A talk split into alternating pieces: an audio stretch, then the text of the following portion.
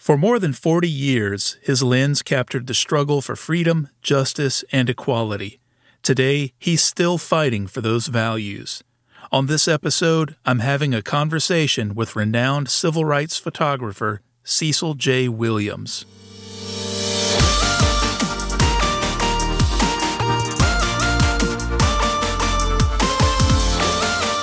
Hello and welcome to Photo 365. My name is Andrew Hayworth. I first learned of Cecil Williams in 1997 when, fresh out of journalism school, I returned to my hometown of Orangeburg, South Carolina, to work at the local newspaper. I was more interested in taking photos than being a reporter, so a colleague recommended I pick up a copy of Cecil's then recently published book, Freedom and Justice Four Decades of the Civil Rights Struggle, as seen by a black photographer of the Deep South. I pored over that book and the images it contained. It was one of the only photography books I owned for several years, and it provided me with not only a foundation in photojournalism, but it taught me a great deal about the civil rights movement, particularly here in my hometown of Orangeburg. You could say it woke me up. At some point, I worked up the nerve to contact Cecil, who still works in Orangeburg as a commercial photographer. I paid him a visit under the guise of having him scan and print some negatives for me. We hit it off and became great friends, bonding over digital photography, cameras, cars, and Apple products. He'd even hire me from time to time as a second shooter for weddings and events he was covering. On September 11th, 2001, I was at Cecil's home developing a website for him when we both watched the World Trade Center fall. Four years later, on another day I won't forget, Cecil photographed my wedding. Born in 1937, Cecil grew up during Jim Crow segregation in Orangeburg, a city located in the Midlands of South Carolina. By age nine, he'd learned photography, honing his skills shooting candids of daily life in his community. As the early moments of the civil rights movement began stirring in the 1940s, his unique skill set landed him a job as a correspondent for Jet magazine at age 14. For the next 40 years, he'd capture every major moment of the struggle for equality in South Carolina and beyond. From the landmark Brown versus Board of Education case to the 1968 Orangeburg massacre, an event that left three young men dead and nearly 30 injured. Along the way, Cecil befriended John F. Kennedy. He photographed Sam Cooke, Althea Gibson, Martin Luther King Jr., and countless other leaders. After writing Freedom and Justice, Cecil created his own publishing company and has gone on to write three more books while publishing more than 200 for other clients. He's also an inventor, and his most recent product, the Film Toaster, is designed to help photographers quickly digitize their film.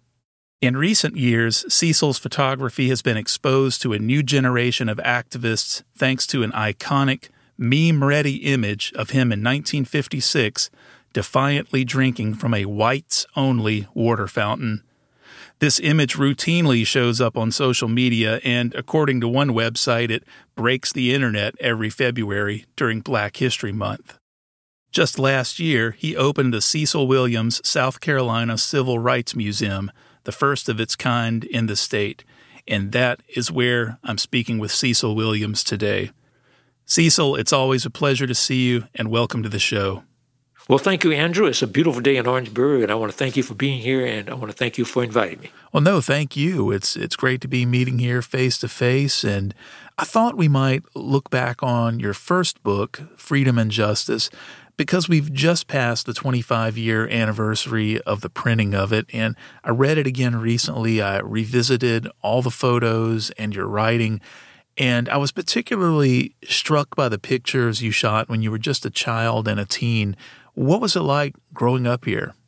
Life for me, when I was growing up in Orangeburg, was pretty much like uh, most other people of color in the Orangeburg community. We lived in a segregated um, the era of segregation. Everything was separate, supposed to be equal, but it wasn't. Our schools were not as nearly well equipped. So, as a child, I had to um, really just take advantage of uh, whatever opportunities there were out there in playing. And in my my schooling and my education. And but pretty much, um, I think that I had a happy childhood.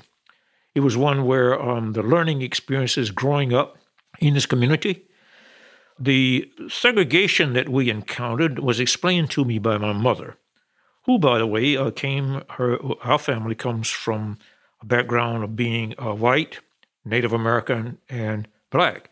Mm. And so it was difficult to um, completely comprehend that until I came of age and was able to understand really what this is all about. Living in Orangeburg, South Carolina, one of the states that was part of the Confederacy, and living up and growing among maybe the great great grandchildren of uh, those who fought against um, the Union and uh, and of course lost. But Orangeburg still yet to me was a place where I learned to um, so many important experiences of living with other people and realizing that um, in spite of the circumstances, I did have opportunities that opened up for me, especially when I, I started photography, which I did at nine years old. That is incredible. Nine years old. How did you get access to a camera at such a young age? Um, my brother was the holder of the Kodak Baby Brown in our household. My mother had bought it from Sears Roebuck for two dollars and fifty cents, and he was the one taking pictures around the house. But he took a liking to music and uh, blowing the saxophone, and he gave me that camera because I like to sketch and just uh, draw things as a child. The camera opened up a new opportunity for me, so I immediately gravitated towards it because it could do what I wanted to do in expressing myself better. Also, I discovered at nine years old that I could make a few dollars using my camera. At nine years old, I would go to the Edisto Gardens on Sundays and take pictures of people who were dressed up in their fine clothing on that day, visiting the gardens and the roses and so forth. And I would charge them $1, take their picture, have the pictures developed, and then send them back to them. So that was um, very um, encouraging to me because, in a way, I was um, developing my craft, but I was also earning money. Yeah. And a dollar back during those days, uh, of course, uh, you know, had a different uh, value to it than, of course, a dollar today. It meant so much for a youth of nine or 10 years old to be earning anything. Sometimes I would make as much as $10 which today I think could be an equivalent of maybe $100. So that was quite an extraordinary experience for a young man or person uh, growing up to um, really be able to, uh, you know, bring that kind of income, you know, uh, at my age. It enabled me to buy better cameras. Absolutely. Uh, it enabled me to buy a camera later that had a flash unit because my first camera did not have a flash unit. And I could not take pictures under adverse lighting situations or in the evening or after dark. So um, I was able to support my newly found hobby that had, that had slowly began to turn into an occupation. Yeah, you were essentially a documentary photographer by age nine, and you have these now historic photos of the community that you grew up in, uh, the Orangeburg community. Were you even thinking at that young age that you were saving a part of history or, or doing any type of documentary photography? Unfortunately, no, because actually, had I known that uh, my life would have uh, taken the way that it did, and uh, I become more of a photojournalist and a historian, as it turns out I have, I think I would have taken even more, and I would concentrated on other things that really now are part of history and mainstream history and in history books. But at that age, and in the presence of that, and the uh, uh, you, a lot of times you don't really have, especially that much um, thought about really the future. You can kind of really deal with the here and the now. Right. And so it was very encouraging to me to really be able to, um, again, see what photography uh, and the magic that it could um, occur by taking a picture. That was fascinating to me. At first, I had my pictures developed, my film developed at a drugstore. And then at around 11 years old, my parents allowed me to set up a dark room in the family household on Quick Street. Oh, wow. And that went even a step further towards cementing my really relationship with photography and, and making it what has become my profession. Imagine an 11 year old, you might say, with his own private man cave and being able to process pictures and discover the magic. A lot of chemistry was involved, of course, and I was beginning to learn that. But I crafted the uh, all of the uh, technical aspects of photography and was able to comprehend how the magic in capturing a picture and putting it, and starting out with film and then ending up with a photograph and what that was all about. It was fascinating to me. And as I'm sitting here now reflecting on these years, I go back to that time and that period of my life that is so clear to me, even after all these years. That's incredible. I, I'd, I'd love to have a dark room even now, actually. Uh, in your book, you mentioned the influence of one of your photographic mentors, Edward C. Jones. And you talk about how he exposed you to the movement that would eventually lead to Brown versus Board of Education. How, how did he influence you? What, what was he teaching you? How did you learn from him? I was introduced um, to uh, what was happening in Clarendon County, Summerton, South Carolina, of course, being uh, the the name of the city, uh, in two different ways. Number one, uh, E.C. Jones frequently on Sundays was contacted by the uh, by the NAACP to come into Clarendon County to take pictures. During those days, photography was nowhere near as simple as it is today. You had to take a lot of film, and the film was put in to uh, uh, carriers that had to be inserted in the camera itself. And you could really only have in a film holder two pieces of film. So it meant that you really had to carry a lot of film, really just to um, accompany your whatever number of pictures you would take. So that made E.C. Jones almost always dependent on someone to assist him. So when my work with him uh, moved from just occasionally taking pictures for the State College yearbook in Orangeburg, he occasionally would come by on Sundays, pick me up, and then take me into Clarendon County, where he took pictures of what is known now as the Briggs versus Elliott petitioners. What was important about these people in Clarendon County is that this group of parents, some of them without any more than a 10th grade education, farmers, people who had a very limited uh, educational resources and background, started the first case in history that attacked segregation in public education. And the importance of that case was that it later was combined with five other ca- four other cases, and collectively it, it becomes known as Brown versus Board of Education.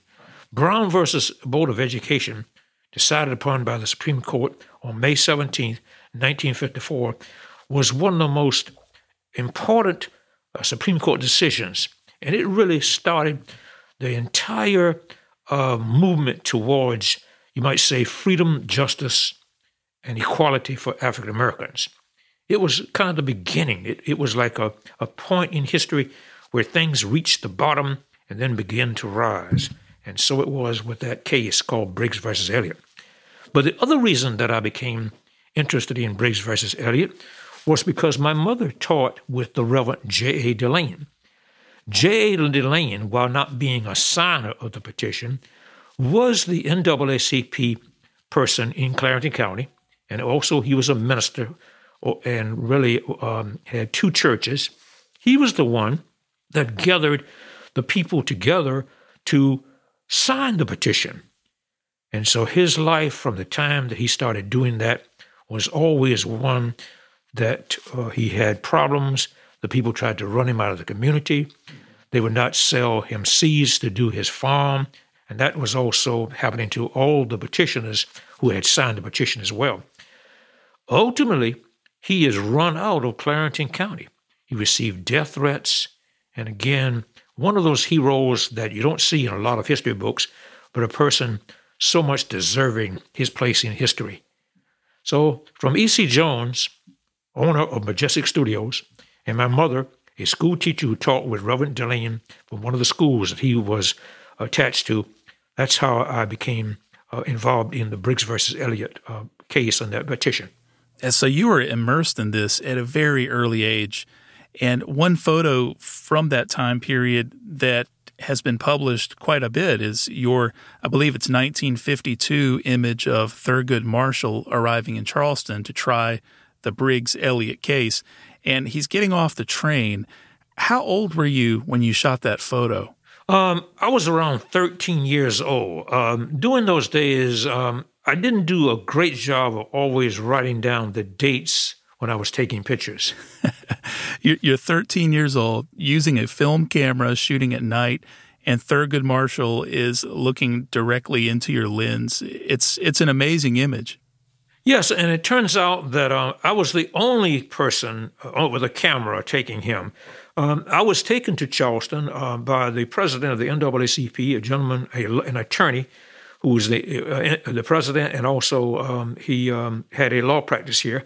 Uh, his, last name was Morgan, and um, he wanted to record this, and we really wanted to stay the next day uh, to see the uh, Briggs versus Elliott case, uh, really as it came into being uh, the trial going on there.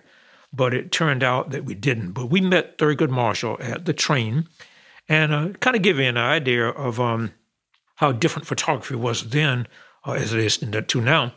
In order to take a picture with uh, at nighttime or under uh, adverse conditions, you had to use a flash bulb to put into the, a flash attachment, which was connected to the camera.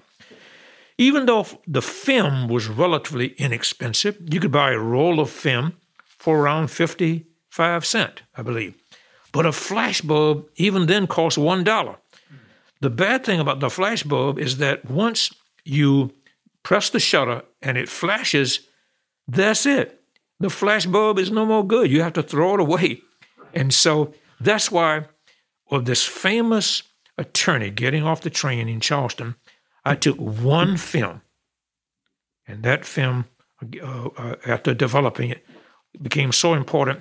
That picture has appeared in about 60 history books besides my own uh, books that I have written. But um, it marked again a point when this very famous attorney who was handling this case for the NAACP, uh, a gentleman who later becomes on the Supreme Court uh, uh, himself, Thurgood Marshall, where he is engaged in again suing on behalf of the Briggs versus Elliott uh, citizens, trying to get better educational opportunities for the people of Clarendon County and their children and your name was getting out there. People were taking notice of your work. And that's around the time you started working for Jet magazine. How did, how did you get involved with them? At 14 years old, uh, there is an incident happening in Orangeburg because, on the background of Thurgood Marshall, after winning the Supreme Court decision of Brown versus Board of Education, one of the first places he comes back to is South Carolina. And one of the first places he spoke was at Claflin University and to the people of Orangeburg. He encouraged the people in Orangeburg to test what the Supreme Court had ruled that segregation in public education is unconstitutional. So Orangeburgers were among the first in the nation to test what the Supreme Court had ruled upon. Now, I'd like to mention, too, that this is before there's even a person named Martin Luther King who has entered, you might say, the civil rights movement um, mix of events. There's no Montgomery bus boycott. None of that has happened. So when Thurgood Marshall speaks to the people in Orangeburg and they um, set out to, to test the Supreme Court ruling, they signed a petition to Orangeburg School District 5 for their children to attend the public schools. And as soon as they did, they were fired from their jobs. Orangeburgers formed a very unique type of strategy. That strategy of boycott was unique to the struggles for uh, freedom and justice and equality, and especially the protests and things going on uh, handled by uh, people of color, again, trying to achieve freedoms and the uh, things that we did gain in civil rights. So, JET is attracted to this particular type of protest and this particular type of strategy. They come into Orangeburg, and this type of strategy is so unique that they wanted consistent coverage of what was happening here and in Orangeburg in Clarendon County. I might not have been the best photographer in Orangeburg, but it probably was. I was the only photographer in Orangeburg, especially of color. And so they assigned me at that time uh, to be an official correspondent for them. And I got a letter uh, a week later after they left. And so at 14 years old, I become uh, really um, a card carrying official correspondent for a national publication. At the same time, I also shared my pictures with newspapers such as the Afro American and the Pittsburgh Courier, which were blackly, black weekly newspapers that really talked about what was happening in black America. And also, occasionally, I took pictures for the Associated Press. It was interesting at the time that the Associated Press seemed to be more liberal minded. For example, um, the Bureau of the Associated Press in South Carolina was located on the top floor of the state newspaper. So when I took something very interesting, I would get in my car. Uh, this is about when I'm 15 or 16 years old, drive to Columbia, and I could not go into the state newspaper room because blacks weren't allowed in places like that. Hmm. And in many public and private uh, other kinds of places, we just weren't. So, in addition to restaurants and hotels and motels and schools and other things, I couldn't go into a a, a relatively large newspaper bureau office. But I would go in the side, catch the elevator, and go upstairs where the Associated Press was. And I was welcome because they respected me as a journalist and did not um, say, put any barriers against me being a person of color. And so I would often sell my pictures. And at the time, they would pay from 35 to about $75 per picture. $35, of course, um, then was, you know, a lot more, you know, a very good amount for a picture taking during, given the date. So I was then becoming a, a photojournalist. And again, uh, so important because many of the marches and demonstrations that were going on at that time, there were no white press covering them. In fact, often there would be a march of several hundred people here in Orangeburg, in Columbia, and Charleston, and there would be absolutely nothing in the paper about that. And that was why coverage by photojournalists like me was so important to preserve uh, those moments in history. You've called Orangeburg the epicenter of the civil rights movement. What makes Orangeburg the center? Uh, I'd be willing to guess if, they didn't live here, most folks wouldn't know anything about Orangeburg. The Orangeburg and Clarendon County and Summerton and Elloree and say, if you want to push it a bit to Columbia in the Midlands, uh, if you would reach out 150 to 200 miles in either direction, you would have, um, of course, what was going on in um, Greensboro, North Carolina. If you reached out a bit in Atlanta, Georgia, you reached out a bit in Montgomery, Alabama. And so we were right in the middle of this. And then if you reach in any direction, uh, north, south, east, or west, we were right in the middle. A lot for a lot of years, I really neglected that. Maybe I had not come of age earlier, so that I would have been able to go to Montgomery when Martin Luther King and Rosa Parks engaged in the Montgomery bus boycott. But later I found out that I was so fortunate to be right in the middle of where it all began. Because we here in South Carolina, most of the important and trend setting and newsworthy things that were happening in civil rights, we were engaged in these kind of activities even before journalists and historians referred to these uh, events as civil rights events. To us, they were human rights events. I would venture to say that the American civil rights movement that we all know about had its origin in South Carolina, not Montgomery, Alabama. Chronologically, South Carolina, uh, so many things occurred. Martin Luther King and Rosa Parks come alive in history on December 1st in 1955. And of course, we're here in Orangeburg we go back to 1949 to 1954 with so many things that really changed the course of history, so many things that really uh, involve constitutional change on both the state level as well as the federal level, again, with Brown versus Board of Education. Orangeburg has two historically black uh, colleges and universities South Carolina State and Claflin, where you got your art degree. Yes. Uh, but your passion was actually architecture, and Clemson was one of the few schools at the time that actually offered an architecture degree, but you couldn't attend Clemson because of your race. But you did photograph the first black student who attended Clemson, Harvey Gantt. Uh, what was that experience like? That was a wonderful day. Um, South Carolina, uh, in its uh, higher education, had also barred people of color.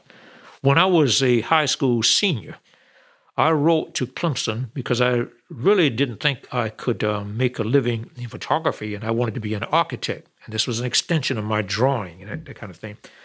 But I can't say that Clemson rejected me. They just very simply would not even send me the application blank. Mm. so, so I, I couldn't even apply my guidance counselor tried to get an application, and whenever you would put on there Wilkinson High School, they knew that was a black school. Mm. But later on, it became my great pleasure to be there. Um, in fact, one of the three people of color on Clemson when Harvey Gantt becomes the first person uh, since, uh, again, Reconstruction to really set foot on become a student at a major higher education institution, Clemson University. This was a proud moment in South Carolina's history because there was not any incident of, um, again, uh, violence or even a threat of violence. People were so nice. I was treated with great respect.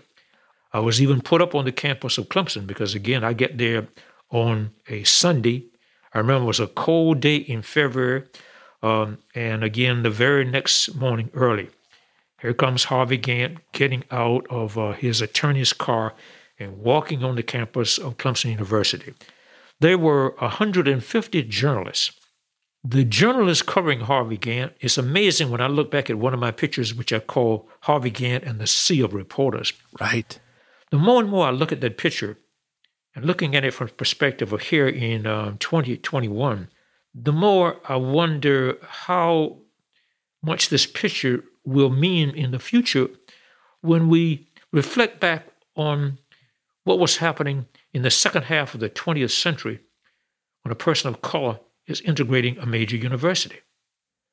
Is it possible that 150 journalists from every country in the world who have come into Clemson, South Carolina, and Clemson University, and it's the biggest story in the country, to see a person go to college and the main difference is the fact that he is a person of color. Mm, It, it gets more impossible to believe that there was a time in our history when that would make major news. Right. NBC was there, CBS. There was no CNN at the time. Of course, this is in the 60s. This is about, I think, 62, 63. And um, again, but America at this time is discovering Harvey Gantt. But I discovered Harvey Gantt three years earlier when he was engaged in the legal battles trying to get to go to Clemson. Okay. I photographed him for Jet uh, at his home. Actually, when he got out of high school and was trying to go to Clemson. Oh, wow. He immediately, uh, not wanting to lose any time, went to uh, a school studying architecture in another state. But finally, um, the uh, district courts in South Carolina, Anderson, South Carolina District Federal Court, admitted him, and it was again a very very um, powerful story uh, for Jet. I had like uh, seven pages in Jet magazine at the time of again Harvey Gantt again uh, peacefully uh, integrating Clemson University. That's incredible. Let's talk about John F. Kennedy. In Freedom and Justice, you mentioned that your most treasured memory is of JFK, and you've called him a friend and an idol. How did you develop a relationship with John F. Kennedy? When I was a junior and also a senior at Claflin University, uh, we were approaching the um, uh, new presidential race, and uh, people like uh, Richard Nixon, um, and, and uh, Humphrey and a number of persons, uh, senators, and of course, well known political um, people, Barry Goldwater, uh, were contemplating um, uh, running for the presidency. Uh, also, John F. Kennedy um, had been uh, frequently talked about um, of entering the presidential race as well. This would have been the 1960 presidential election year. And he was my, really my pick uh, if he were going to really be a candidate. But uh, at the time, uh, when I was a senior, he uh, had not yet thrown his hat into the ring. I was visiting my aunt and uncle during the semester break uh, in New York, and I read in the newspaper that John F. Senator John F. Kennedy was going to appear at the Roosevelt Hotel uh, in New York. And at the time, I did not have my press pass with me, but I went down there with my twin lens uh, reflex camera anyway to uh, photograph him. In 1960, uh, it is a time where even in New York, there are very few um, black correspondents. And so the hotel room where uh, Kennedy was going to be coming to speak was full of journalists. But it turned out when I entered, I was the only person of color. Hotel security noticed me and they came over to me and began taking me out. They didn't ask me any questions. They just saying, you have to go. And they were escorting me out, even though I had a camera in my hand. Just as they were escorting me out, Senator Kennedy and Jacqueline Kennedy were coming up to the podium. And they saw this going on. And they stopped them. And um, anyway, uh, for a few minutes, right in front of um, a whole room full of journalists, uh, right near the front where the entrance was, and he caught me just in time because I think had I reached the door there, uh, it would not have made as good maybe a picture opportunity. But uh, we talked for a minute or two, and um, he um, asked, you know, what was I doing there, and you know, he said, "That's a nice camera you got," and, you know, and we had some small conversation. He really saved me from really being thrown out of the press conference. He reached into his wallet and pulled out his um, personal identification, address, and telephone number at Hyannisport, Massachusetts. And from that moment on, I became really, I think, a good acquaintance of uh, the person that would become the next president of the United States. I communicated with him several times. I sent my pictures to him. And once I had the opportunity to fly from Atlanta to Columbia, where he was campaigning. And uh, I was one of the few correspondents who were on his 10 seater airplane that he campaigned with. So, over the course of about uh, eight or nine months, I had become a, pretty good acquaintance of, again, the person that became one of our greatest presidents. Unfortunately, uh, he was assassinated after being serving only three years.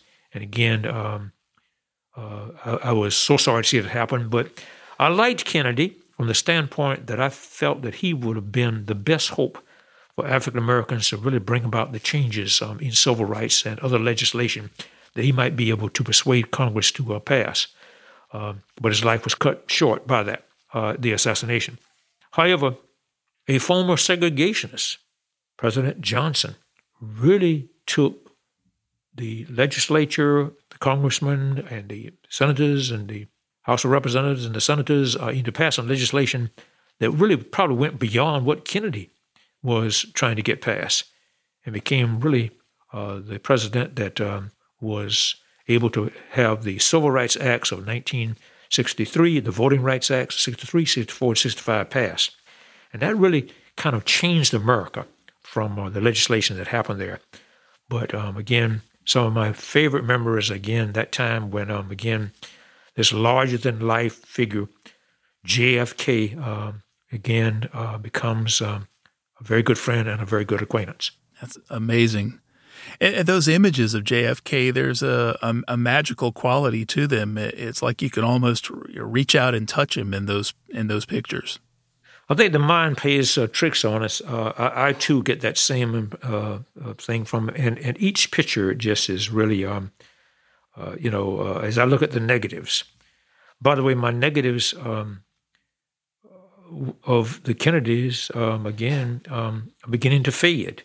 And it's one of the reasons why um, later on, um, five years ago, uh, I developed a device called the film toaster to address the issue of having to scan my film and to scan it very rapidly, to save and preserve um, the uh, film images that I, of course, photograph all through my life. Because, again, a lot of people don't realize it, but digital came about uh, just about 1996. Uh, it was pretty well developed about 2000. Right. And I transitioned from using film to digital in 2000. So mm. still yet, um, you know, it's really been uh, really uh, um, about 22 or 23 years where we have got this phenomenal way of capturing images that we use today. And it's also helped to popularize, again, photography, wherein everyone now has a digital camera or a cell phone that can take fairly good photographs. Yeah, I can't imagine what the civil rights movement would have looked like if everyone had had access to a smartphone or, or some way to share photos as quickly as we can now. Uh, you also photographed Martin Luther King Jr. several times. Uh, what was that like?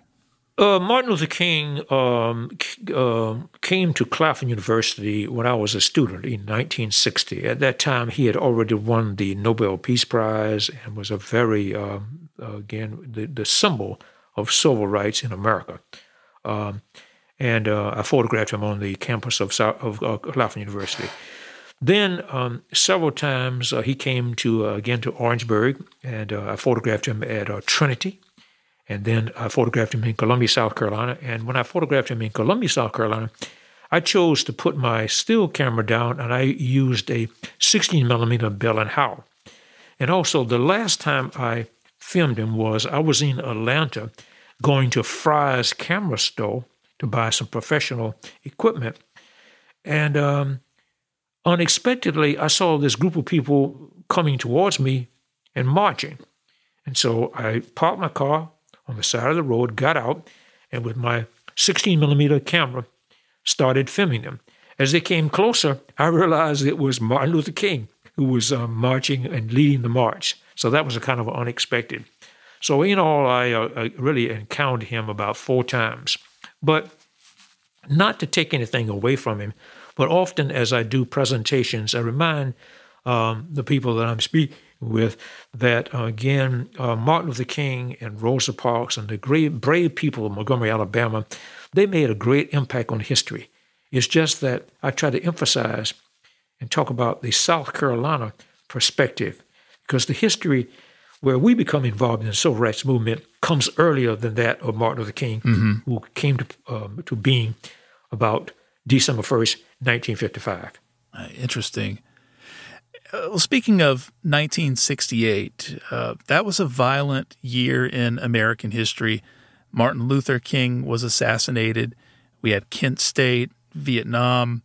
Uh, but in February of 1968, a group of protesters tried to integrate the local bowling alley in Orangeburg, and that resulted in the event now known as the Orangeburg Massacre.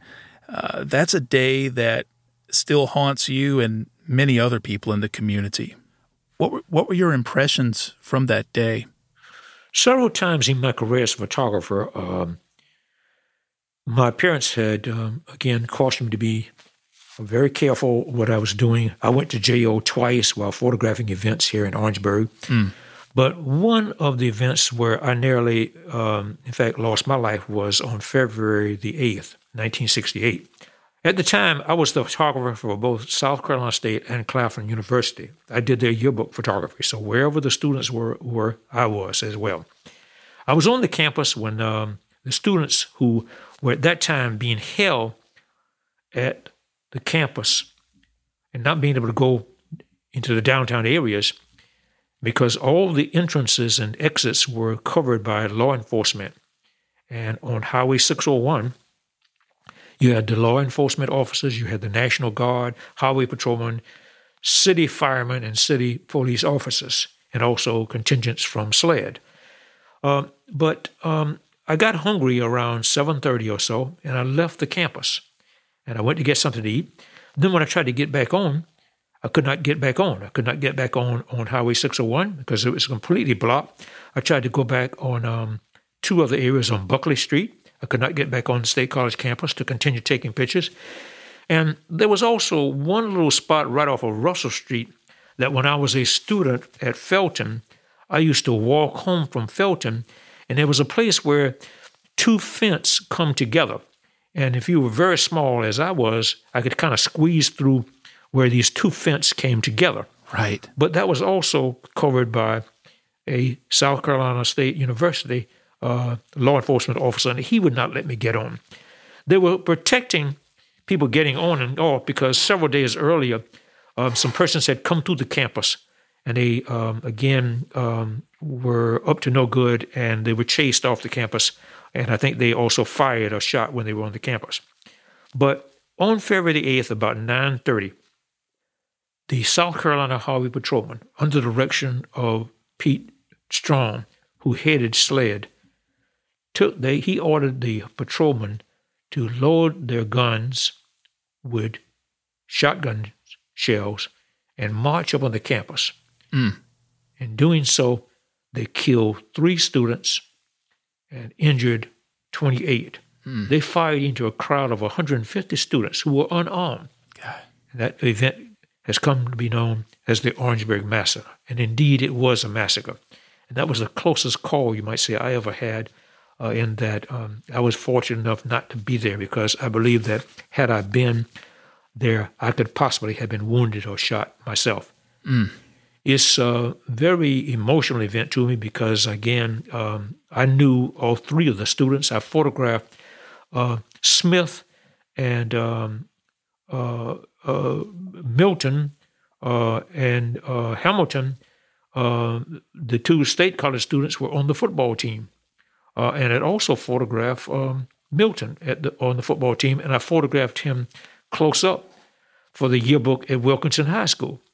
So I knew all three of them. I mean, you know, not um, you know as someone I, I encounter every day, but they were people that you know I often saw in my work for the yearbooks uh, that I did uh, photography for. Right.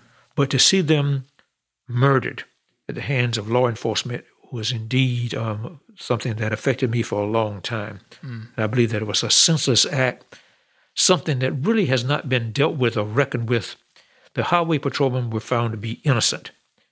And I believe that was a tragedy that, um, again, where it was very definitely uh, no doubt that they were the ones that killed the students. Mm-hmm. The FBI, uh, over the years, thought about bringing this um, to the forefront again, but uh, chose not to. So it's really an event that, although it happened so many years ago, 1968, um, is something that really um, it, it, still has an open end to it, so to speak. The families were never compens- compensated for their losses, and uh, again, the highway patrolman got away scot free. In your first book, you described the campus as being ground zero, and you wrote about how horrifying the scene was. At night, when I was there, of course, um, you had uh, students really engaged in what you could uh, describe as really a bonfire. It was a gala moment, and uh, they were having a good time. They were, you know, running around. They were uh, chanting at the uh, police officers again. In their hearts, they knew that they had the right to bowl. Here it was in South Carolina, 1968, where across America, bowling alleys and restaurants had opened up to people of color. Right. But not here in Orangeburg. There was a segregated bowling alley that, that was allowed to exist. Right. And so that's why the students were so profound in their beliefs that they were doing the right thing. But they did not have any weapons. Law enforcement tried to paint the picture that they were really returning the fire, so to speak. Mm-hmm. But there were no guns ever found.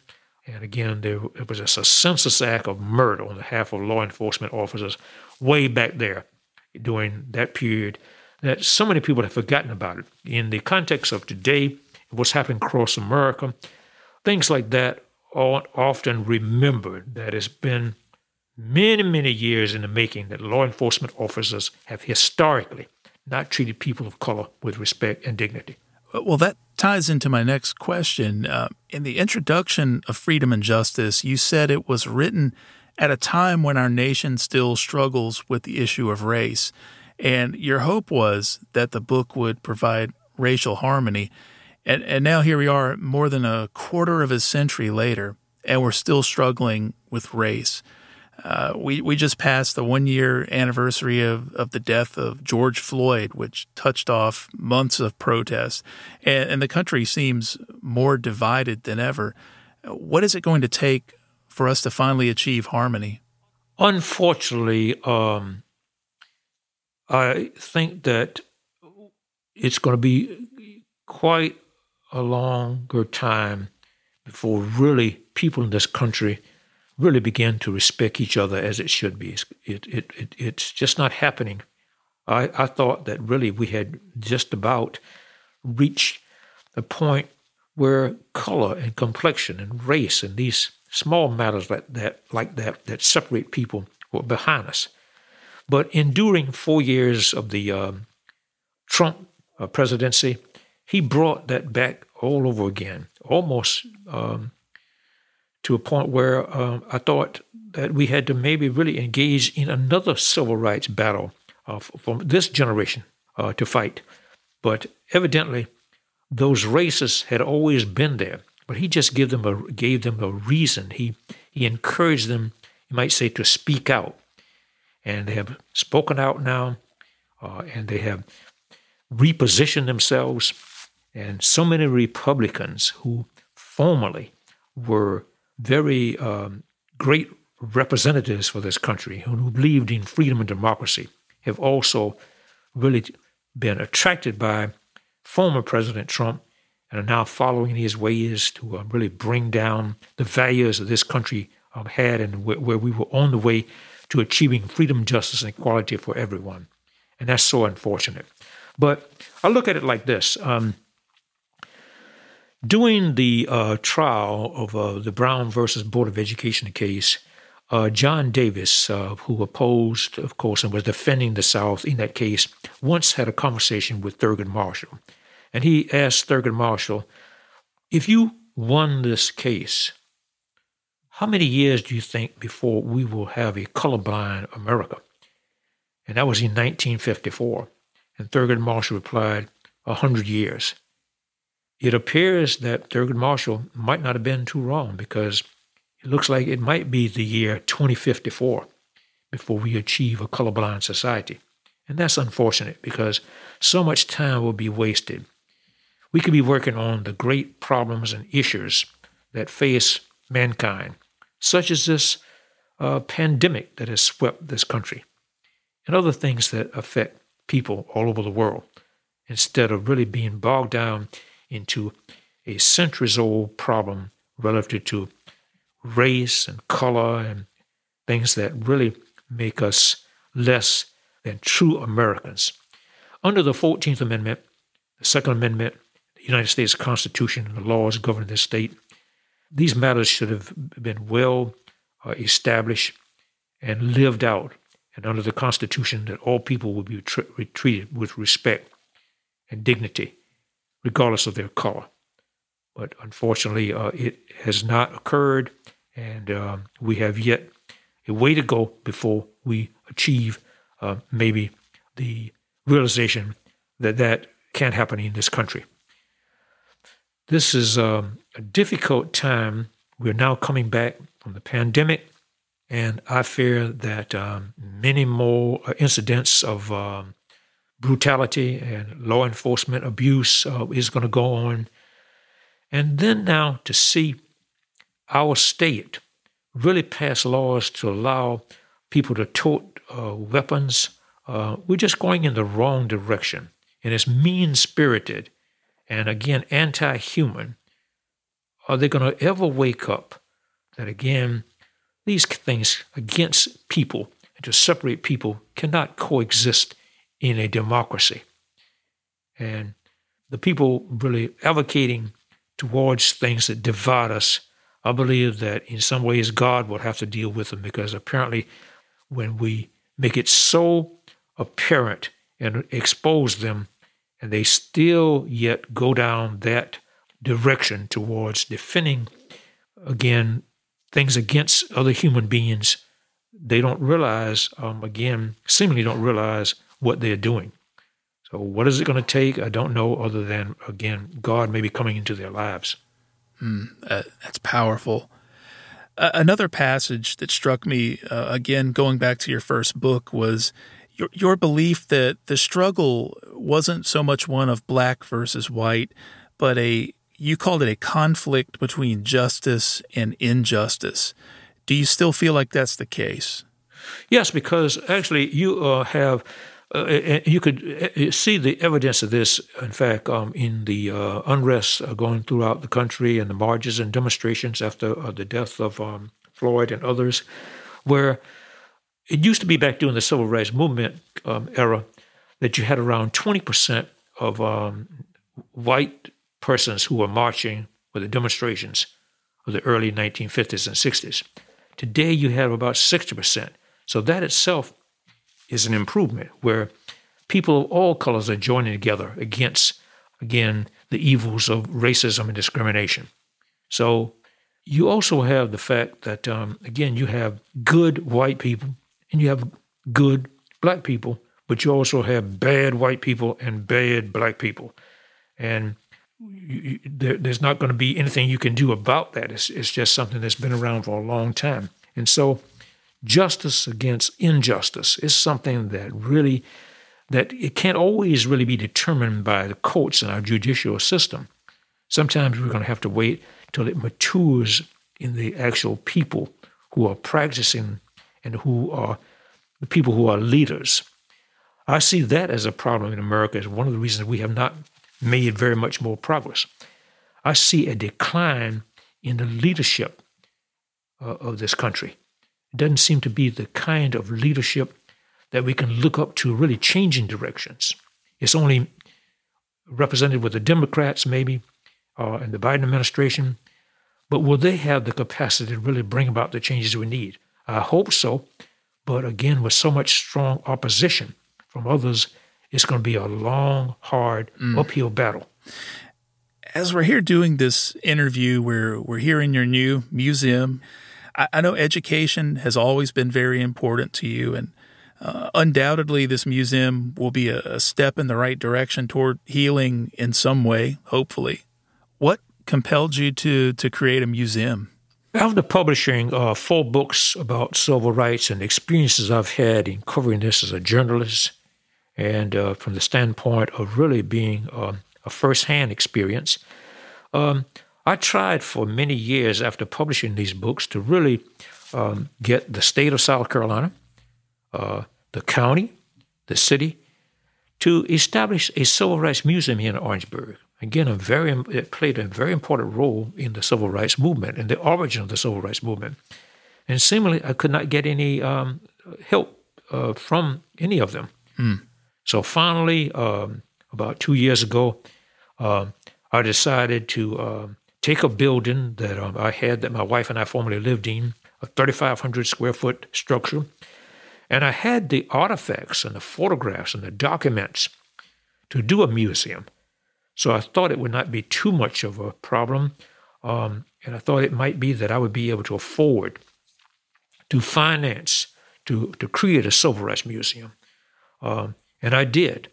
Uh, I put about $161,000 um, into uh, really making um, and equipping the uh, museum to make it a place where we would be able to um, to uh, visit and see the uh, individuals who made such great sacrifices and whose shoulders we stand on today. Um, reading about it in books is one thing, but when you can see the actual faces of the people in my photographs, or see their written correspondence, or see great artifacts like maybe the Briggs family Bible, which was the inspiration behind that family in Clarendon County, and that it, then the support and inspiration and belief uh, uh, from their religious standpoint to withstand the terrorism that they faced after they signed that petition. When you house that all in a museum, and people can come by to visit, I think it will make an important contribution to people's understanding what this is all about. I have really not yet had a grand opening day because, again, uh, museums cost millions of dollars, and I certainly did not have that. But with the resources that I did have, uh, within the 3,500 square foot building that I did have, I think I have a good start of, um, of a South Carolina History Museum here for people to look at. And um, four months uh, into the making of the museum, um, again, I had to um, again close back down again because COVID um, uh, pandemic uh, started, and um, it was um, the safe thing to do to close it up.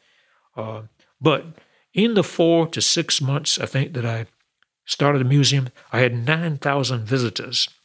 And I would have to say about 25% of them were white.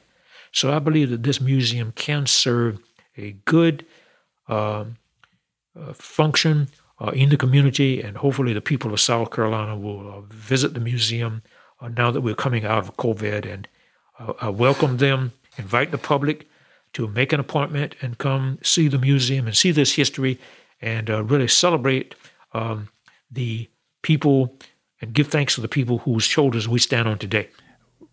Well, I tell you, it certainly is a, a beautiful space, and it's filled with a, a, lot of interesting artifacts, and of course, your photography.